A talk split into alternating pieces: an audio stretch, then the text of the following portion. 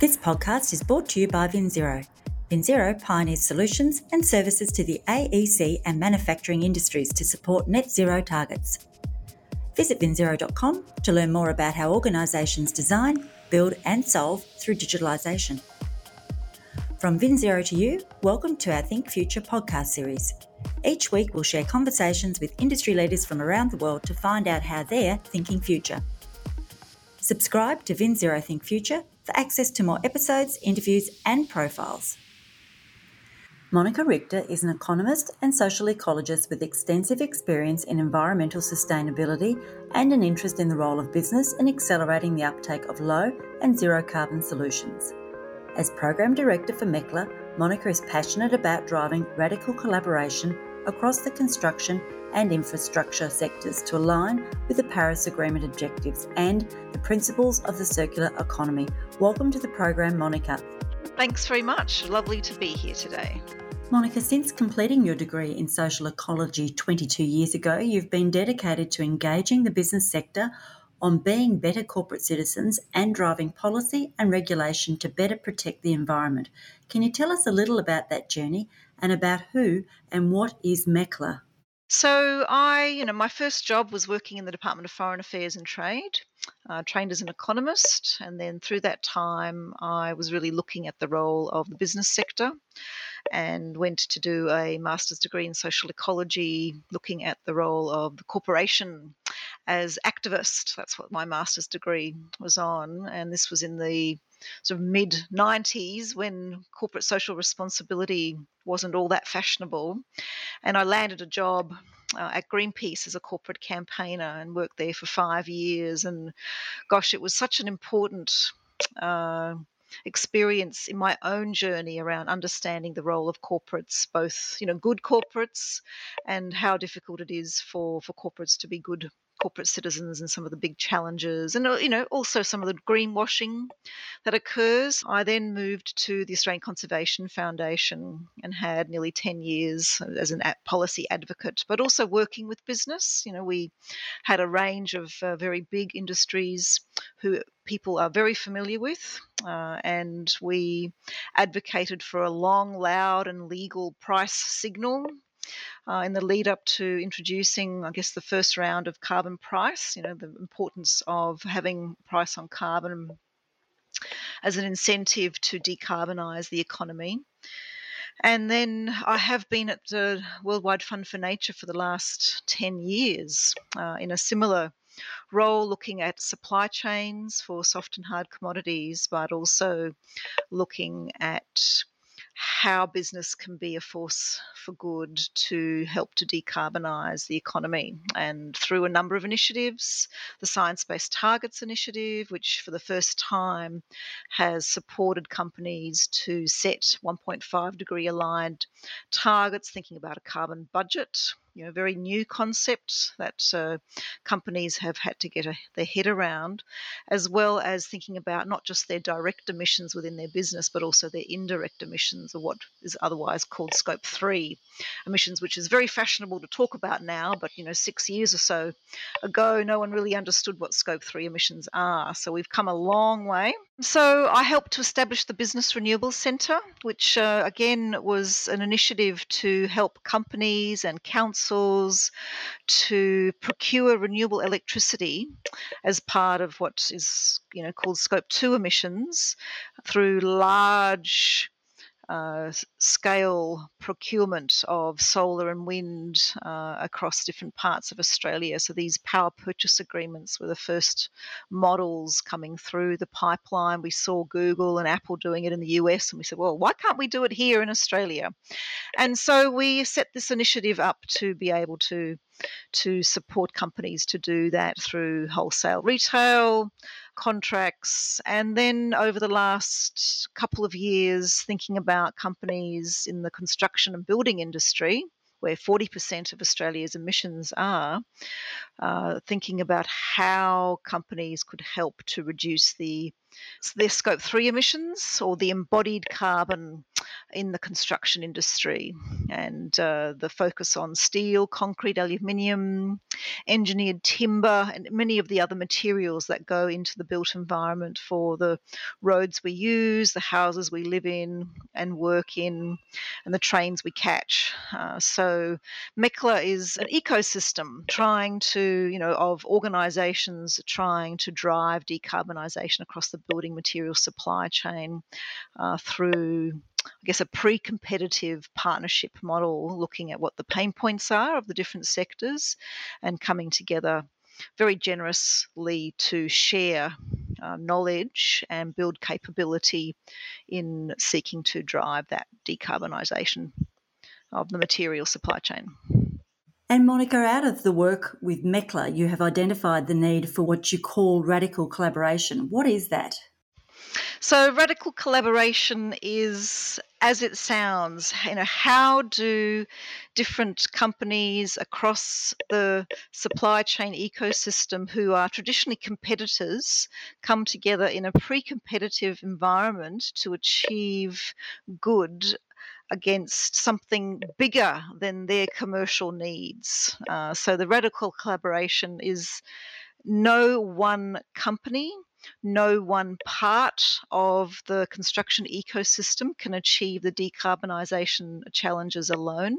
So it requires all players across all parts of the ecosystem to be able to do that. So think architects, designers, structural engineers, head contractors, developers, material suppliers, government agencies, financiers, all of that part of the ecosystem needs to be at the table to be looking at what those key pain points are, what the barriers are, and working uh, collectively to solve some of those key challenges around demand side. How do we get procurement agencies to be demanding low carbon materials? How do we measure embodied carbon in a way that is easy to understand and you know creates consistency of that measurement around calculators and tools, area that's very complex?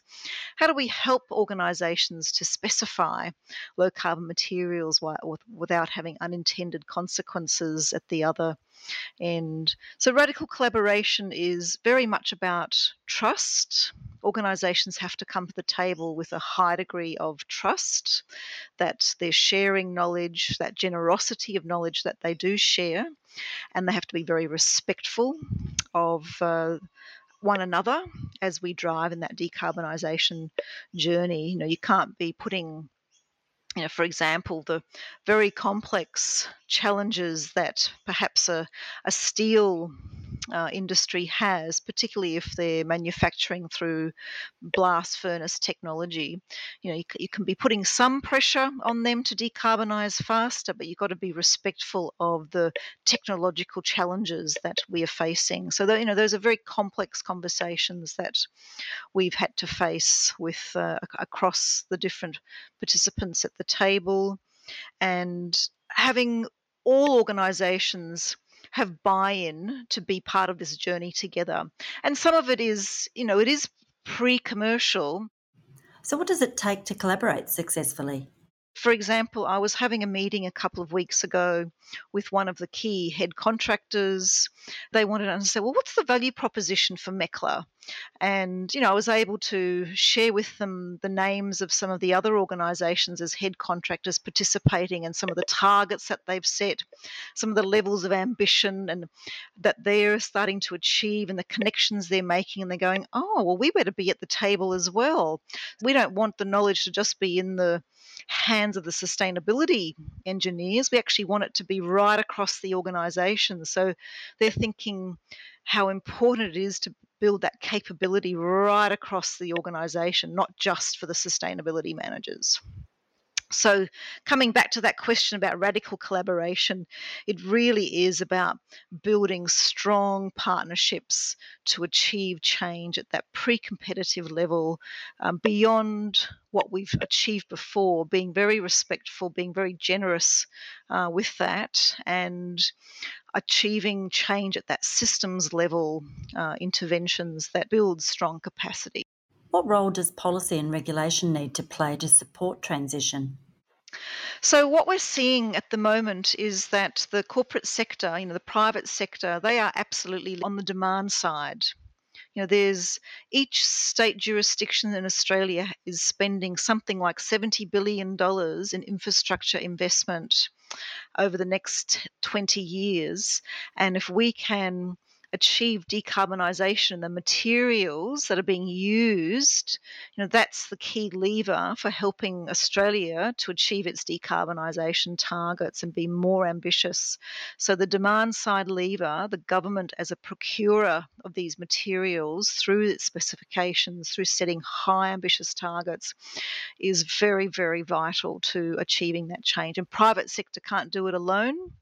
Uh, it's, it's, you know, it can be quite an adversarial environment between government and the private sector, and the private sector's been speaking to government and saying, please engage us early in conversations. If you want to have a specific outcome on a project that has ambitious targets around embodied carbon, talk to us early, tell us what you want. We can help to provide some guidance and certainty.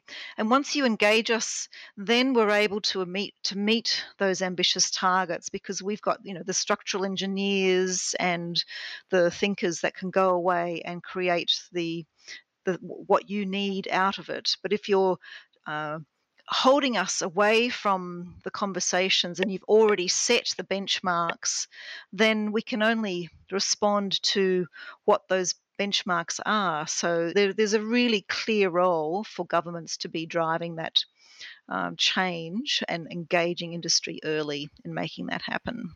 And you just mentioned then the word materials. So MECLA are providing a spotlight on the use of regenerative materials for the built environment through educational forums. What are the next wave of regenerative materials? Well, it's a, such an exciting area to be thinking about biomaterials. So think mycelium, you know, f- um, fungus, mushrooms. Mycelium is the network of materials that are in the soil that we don't really think about when we're walking over soil, but it is the absolute connector in nature. And we can be harvesting this uh, mycelium and using it for our walls, our interior uh, designs, and of course, if you think about what those principles are around regenerative design, then you want to be using materials that you can put back into nature when you've finished using them. So they're biodegradable. Uh, other materials, many different uh, types of bamboo that are available for housing construction. Hempcrete is another one. You know, these are all uh, low carbon as well as uh, providing a guidance towards this new trend around biomaterials so that we design out waste and that it has an opportunity to create that biophilic design, bringing nature from the outside in. So, if we're talking about adapting existing materials in biophilic and regenerative ways, can you give an example of some of those materials you've just talked about there, particularly mycelium, for example, uh, in terms of how that would be used indoors or in an actual setting? Yeah, so the mycelium could be used you know, uh, as decorative materials for tiles, for example, in in kitchen areas or in lounge rooms. Could be decorative walls. It's an area that is really at the very nascent stage for us to be thinking about and looking at. I think mycelium is one of those super materials that we'll be able to rely on in the future. And if you think about the city of Amsterdam, so they now have put in place a requirement that all new buildings must have a minimum of 20% biomaterials in its um, in the building of those uh, new facilities. So you can see a whole new industry opportunity being established just by one of having having a very clever policy like that. And if that, that creates a whole new industry policy or a whole new industry, that's the opportunity for innovators to come on board and, and, and really drive that that change. And so it's, you know, not just mycelium, but think of offices that you go into or buildings that you go into where there's a lot of timber and wood panels. Certainly in our office, WWF office in Ultimo. It's an old wool shed, and we've got these beautiful wooden stumps where you walk in. We have the biophilic design where there is uh, melaleuca bark around the tops of that, and it immediately uh, gives one a sense of being in nature and being surrounded by by nature. And that's very good not just for environmental reasons but obviously we are also sort of connected beings to to nature and we need to be connected to to nature to thrive and to be healthy. So you create these healthy restful workplaces that are also good for productivity so the mycelium sounds like it is a fibrous type of decorative overlay almost that you can use on the exterior surface of a wall or a, or a piece of furniture um, from an aesthetic point of view. Does it have any other qualities? Definitely an aesthetic uh, piece to it, and it, there's also some structural piece to it as well. It's very, very strong uh, you know, equivalent to a hempcrete, for example. They've done some tests on it, so the tensile strength is is pretty good. Uh, it, you know, you know, we're still going to need to use cement and steel and those materials, but it's definitely one of those materials that one could see being used in new homes, for example, that create a different sense of of connection to to land uh, and yeah nature out in uh, as we you know build build these new net zero carbon or zero carbon carbon homes for sure. So is this how you define being nature positive? That's a good question. Um, nature positive is, uh, you know, it has a range of different I guess, purposes. And one of those is to get people and businesses, organizations to be thinking about how we can preserve biodiversity. Uh, so it really is about thinking about the value of the ecosystem services that we have that are naturally around us you know the plants the insects that pollinate the food uh, the water that we drink from that is you know filtered through natural systems and the the land that uh, hosts the trees and you know shrubs that uh, we rely on for uh, the living, breathing system, for us to be considered as good stewards of the biodiversity and to be nature positive, we really need to be thinking not just to stop the deforestation and the clearing of the land, but also how do we actually give back to creating more connectivity in our biodiversity areas, uh, ensure that we aren't actually doing damage to our high conservation value areas,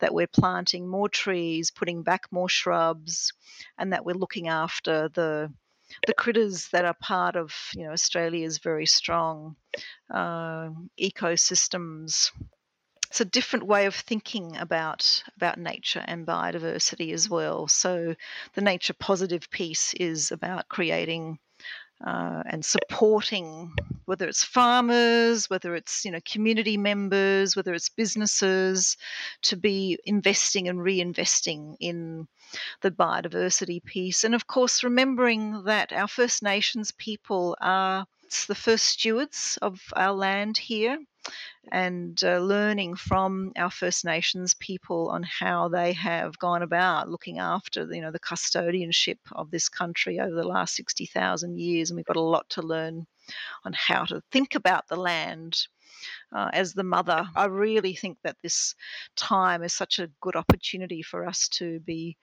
uh, working through that thought process on nature positive, but also through the eyes of our Indigenous uh, people as well. You're working with and talking to so many corporations in Australia. Who is impressing you and why? Oh gosh, I have the great privilege when I sit into the various meetings through MECLA, you know, the Materials and Embodied Carbon Leaders Alliance. You know, we have eight working groups. They meet monthly and we have the most extraordinary discussions with people who come together to try and resolve a range of issues. Just one example is the good work of the Aluminium Working Group, Hassell. Uh, they're an architectural group. Morgan is the chair of that group, and he is really seeking to help drive the appetite for procuring lower carbon aluminium facades for Australian companies. And he's doing that with the support of a range of representatives from a whole range of companies, manufacturers, uh, head contractors from John Holland, Lendlease. I'm really impressed by the commitment that the organisations make to do that. Uh, we have other organisations like Mirvac and Stockland who are deeply committed to the journey that we are on. If you think about where you know we are at the moment, it, it is uh, very heartening that companies, you know, not only are they setting science-based targets and being quite ambitious and driving that change, but they're also looking at at their supply chain and making that contribution and commitment to to driving that. So, you know, companies like Lendlease who've set an absolute zero target have a lot to live up to, and they've said, you know, we can't do it alone. We actually need to be partnering with organisations. BlueScope, you know, steel steel manufacturer, um, blast furnace steel, very complex challenges that they face here in Australia, and the need to invest in you know, the hydrogen piece to be able to drive emission reduction targets for their blast furnace steel manufacturing facility at a time when the price of hydrogen, you know, the technology available, it isn't quite there yet. Uh, so, you know, they're having to make some pretty clear and complex decisions there. But I, I think that, you know, they're, they're on the way and they're very transparent and very uh, engaged in, in trying to do what they consider to be uh, the right um, direction for that company. You know, we've got the Holcim and the Borals and Cement Australia and ma- many companies that are involved in cement and concrete. Um, you know, Wagner's earth friendly concrete as well. So many of these companies are deeply committed and engaged, and pretty much every person we speak to is on that journey trying to do the best they can uh, within their limitations to achieve that. So, you know, building and construction's there. Uh, you know, I'd love to do a shout out to the Green Building Council and the Infrastructure Sustainability Council as well, because both of those organisations are absolutely leading the charge on doing what they can within their remit to help drive that decarbonisation for construction. Are you looking for a digitalisation and net zero partner to help you achieve your goals? Join the thousands of AEC and manufacturing customers globally who have turned to VinZero to start their journey toward a net zero future. With 32 offices around the world, VinZero can connect you to the right technologies and workflow processes so you can maintain your competitive position and increase profitability. VinZero has an industry expert to help you navigate the best pathway forward wherever you are on your digitalisation and net zero journey. Visit vinzero.com to find out more. So, it certainly is a collaborative effort required to reduce emissions and manage climate risk. In your view, what are the barriers we still face to mass adoption in using both materials and approaches that can support a low carbon footprint? I think one of the key delays is the perceived cost of low carbon materials. I mean, there is a perception that it's going to cost more because, uh, you know, traditionally government agencies have made uh, the decision around who they're going to contract with cost, time, quality Uh, and carbon is only a recent addition to that. So if it's, if it's treated as an equivalent, and if it's in the business case really early on, that it becomes just a level playing field to consider the carbon piece, then it makes it an easier decision to drive that. So I still think there's some way to go, particularly some jurisdictions uh, who are, you know, a bit resistant to to change. They are concerned about it. You know, there there is some concern ar- amongst the project managers on you know, who's going to carry the risk for some of the innovative materials that might be used. You know, who's going to sign off on uh, a lower carbon concrete if it hasn't had 50 years of being tried and tested.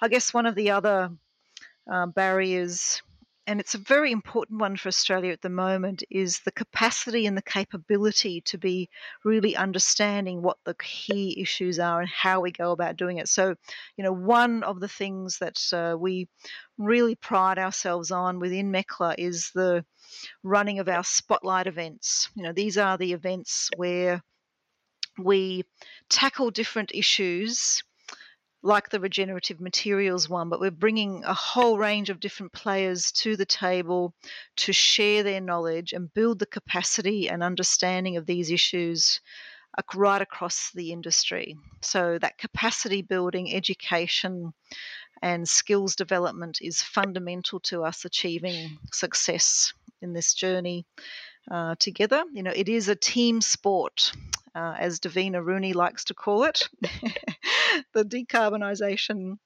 uh, process as well. So, you've supported and initiated three programs in Australia, and the first program was the Science Based Targets Initiative. Was that perhaps a little ahead of its time? So, the Science Based Target Initiative came out of well, I guess it's a global initiative uh, in the lead up to the Paris Agreement in 2015 with uh, WWF, the World Resources Institute, CDP as the Carbon Disclosure Project, and Global Compact uh, together uh, launch the target as a way to help companies understand a couple of different concepts. One is 1.5 degree pathway, and the carbon budget and you know what is a sector's fair share based on the International Energy Agency's um, energy transmissions pathways, and the other is for companies to be looking at not just their scope one and two emissions, but their scope three emissions as well. So their direct emissions that they have absolute responsibility for, but also the indirect emissions where they have to influence the achievements that are made, not just directly responsible, but for the the ability to influence uh, those changes, and that has meant as companies look down their supply chain, whether you're a you know, Woolworths with 40,000 product lines and you're starting to engage a supply chain on how you go about reducing your emissions that you can influence, or whether you're a Lendlease that's set a science based target and looking at your supply chain. I mean, these are really um, complex supply chains that require a whole of life intervention uh, as we think about it. So, the Science Based Targets Initiative, yes, you could say it was a little bit ahead of its time, particularly when you had the TCFD, uh, the Task Force on Climate Related Financial Disclosure, came out in 2015, 2016. I spent a lot of time you know, with my briefcase in one hand, walking down the streets of talking to companies over that period from 2015, 2016 through to 2019, uh, really engaging people and building up that capability and capacity with having a community of practice for companies to be able to do the work, helping consultants to consult to companies as well uh, through that time. Uh, but I think it's now pretty much mainstream. And the good thing is that companies are rolling up their sleeves and they're in the doing process. They really are enabled to, you know, how do we go from policy, thinking about it, setting that target to the implementation and that cross collaboration across different industry sectors to achieve that change. So it will continue to grow. We now have, I think, 78 companies across Australia that have made a commitment to set or set science based targets. And quite a few ASX listed companies as well have gone on that journey together. And out of that program came another two initiatives the Renewable Energy Buyers Forum, that became the Business Renewable Centre Australia, or BRCA, and the Materials and Embodied Carbon Leaders Alliance, which of course is MECLA. What can you tell us about the BRCA? So, the Business Renewable Centre is a model that the Rocky Mountains Institute originally set up, and it is again taking a problem around how companies can procure renewable electricity and how developers want to build renewable electricity and how the finance sector can finance renewable energy at a large scale and bringing those different parties together to help to accelerate uh, the purchase, procurement, building, and financing of renewable electricity uh, here. So, you know, we originally had a lot of people coming to conversations, understanding what are the pain points, the key barriers for the uptake, finance sector saying, well, we can only sign a contract for 20 to 25 years. And companies see saying, my CFO would never sign off on a contract that's 20 years, even 10 years is a challenge. And over time, you could see the shift finding a sweet spot between uh, those different entities, you know, contracts of, let's say, five to 10 years, sharing some of that risk a price point that was, you know, $120 a megawatt hour to 50, 60, $70 a megawatt hour.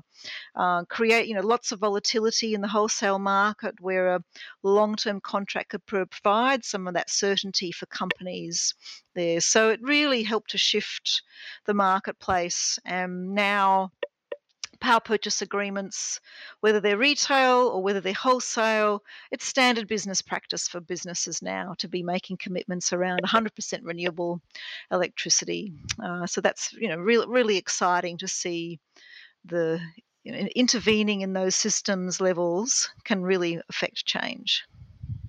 They certainly can. And you talk a lot about system thinking or a system thinking approach to problem solving. What role does this play in the radical collaboration piece?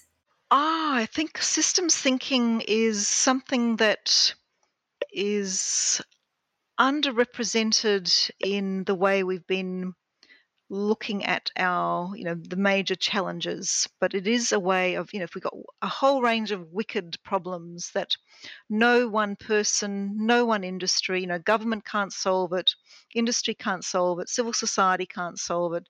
But if we bring, if we understand what the system looks like, that ecosystem, and then we think about what those key intervention points are to enable that change to occur, systems thinking always comes back to the ability of the partnership of those different parts of the supply chain or the system to to drive that change. And they have to be willing players in the ecosystem. You know there's no point in trying to engage people who don't want to change. You know, you've got to have people who at the table who are willing to change and be part of the system's change conversations.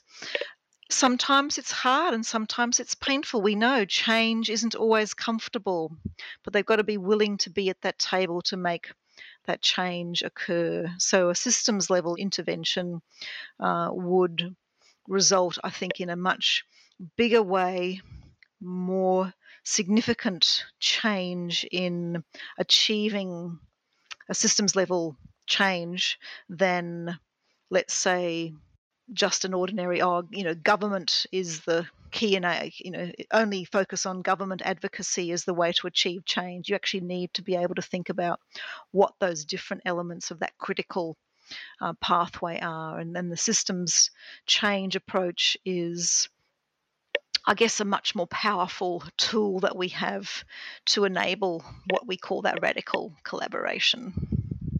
So, how will we create a circular economy for the built environment? It's a fantastic question, and it's very interesting to hear our Environment Minister make a commitment at the Circular Economy Conference a few weeks ago that you know she wants to help support Australia become a circular economy by 2030. I mean that is huge. Let's not underestimate the challenges that uh, we face to achieve that challenge. Definitely a hairy, audacious goal uh, that she's put in front of us as a society. Uh, and I guess we've got a few really good.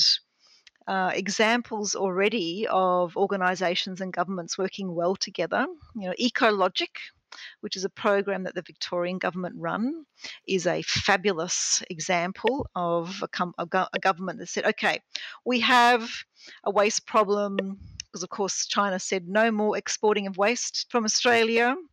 We need to be looking at where we can use those materials in our construction materials, uh, in infrastructure.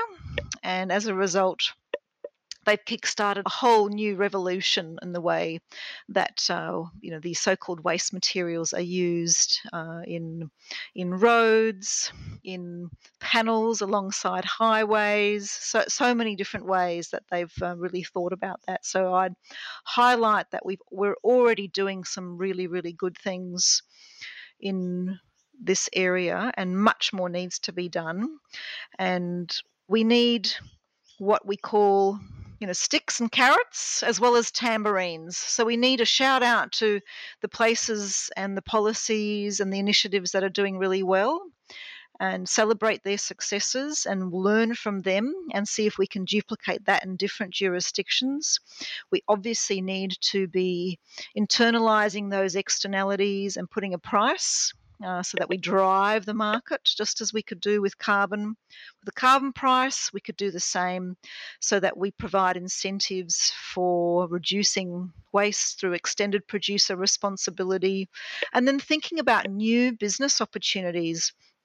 You know, just as we've seen Airbnb and Uber and a whole new way of using assets as a as a service, we could be encouraging companies to be thinking about products as a service, so that if you're a white goods manufacturer, instead of selling a white good to a household, if it's a service and you're kind of renting it, or you can take it back to the company and get an upgrade, you're you know recirculating all of those materials in the system where each white good, each electronic equipment has very rare metals, critical minerals that we're going to need for our renewable energy future, and we can repurpose and reuse those critical materials uh, for use rather than it going to landfill. So I think the opportunities are endless.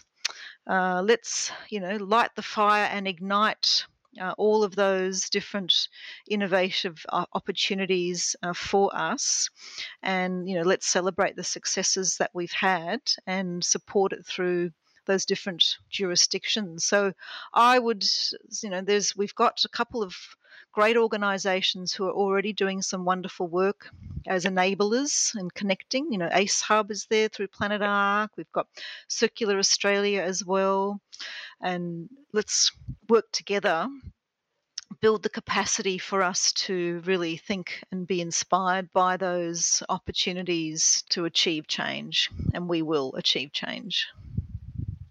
We've certainly come a long way, but there's still much heavy lifting to be undertaken for global targets. So, who and where does it need to be done, in your opinion? Yes, there's certainly a lot that needs to be done. Um, we are still nowhere near a 1.5 degree warming pathway. You know, where something I think with the current commitments on the table and some of those other announcements, we might be lucky to be at somewhere equivalent to a 2.8 degree pathway or more, um, somewhere between 2.8 and 3.2. I'd have to look at Carbon Tracker to see uh, where we are. So, big opportunities for us over this decade, and it's this decade that's the most critical we've got to get out of the methane game. Uh, we have to stop uh, methane through oil and gas, capping oil and gas, putting a just transition on no more oil and gas exports from Australia. I think that's going to be critical over this next decade to be making sure that that happens. Also, on the methane front, uh, we need to be thinking about and investing in reducing the burping from our cattle.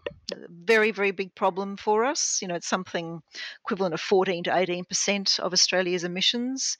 So, how do we do that? We have to drive innovation in the Asparagopsis uh, so, you know, seaweed supplements into cattle or other supplements into cattle to reduce the amount of burping. Uh, and slowly, as we move to manage our landscapes and agricultural systems better, that's going to be a critical element to our success. But we, we have to get onto that problem. It is, you know, methane has a short lived life, but it is something like. Uh, 20 times more greenhouse intensive than um, CO2.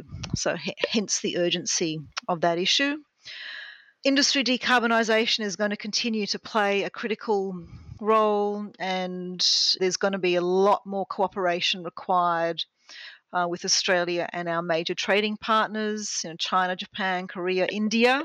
I mean, we are, you know, this is the Asian century, and Australia is well placed to take uh, a step in the front seat to be able to help drive that through our critical minerals that we have here in Australia, but also in how we help to decarbonise steel manufacturing and manufacturing of other uh, key heavy industry sectors in the region. Uh, so, you know, that's going to need to have some serious thinking about the iron ore export industry, metallurgical coal, and so on. Um, some heavy lift's going to be required there. And I guess the other is around the deforestation piece and thinking about the climate and nature conversation is, is a very important part of that as well. Can't do it without thinking about the circular economy, but you know I think we're we're well on the way to achieving uh, that change. So, with so many initiatives already underway and so many companies that are doing great things, when you think about the industry overall and you think future, what excites you the most? Oh, the most exciting thing is we, you know, we're now in a point of history where we don't have any more excuses. With the science is very clear we have the ticking time there. We have to try and keep warming to as close to 1.5 as we possibly can. And industry is rolling up its sleeve, you know, whether you're thinking about India, whether you're thinking about China, Japan, Korea, Indonesia, you know, every country in the region and globally is dealing with very similar uh, challenges. And I suspect that pretty much each company is in that can do, will do, must do uh, moment, and it's it's really building that capacity for greater uh, collaboration and working together. And that, that's they're new ways of thinking, new ways of doing business. It is a pre-competitive approach, but I think that we need to be able to be thinking in a different way to achieve the speed and scale of the change that we need. So I'm an optimist by nature. It's, it's sobering to be when, when one thinks about the science, but we are in the can do and operationalizing and implementing, really implementing um, the changes that we believe need to, to happen. And I'm sure much of it's going to be achieved through radical collaboration. Monica, thank you very much for joining us today. Thank you very much uh, for the opportunity. This podcast was brought to you by VinZero VinZero help the AEC and manufacturing industries keep pace with digital change and achieve their technological and sustainability leadership goals. VinZero is a company that cares about creating and building a better world. Together, we are working with industry and environmental experts, providing forums and platforms through our VinZero Think community to create conversations that matter to our future generations. We invite you to join in the conversation and participate in our Think community. Like and subscribe to Think Future to stay up to date with the latest innovations and conversations as we take AEC and manufacturing around the world closer to zero. You can download our podcasts at vinzero.com or from your favourite podcast platform. From VinZero Think Future, thanks for listening.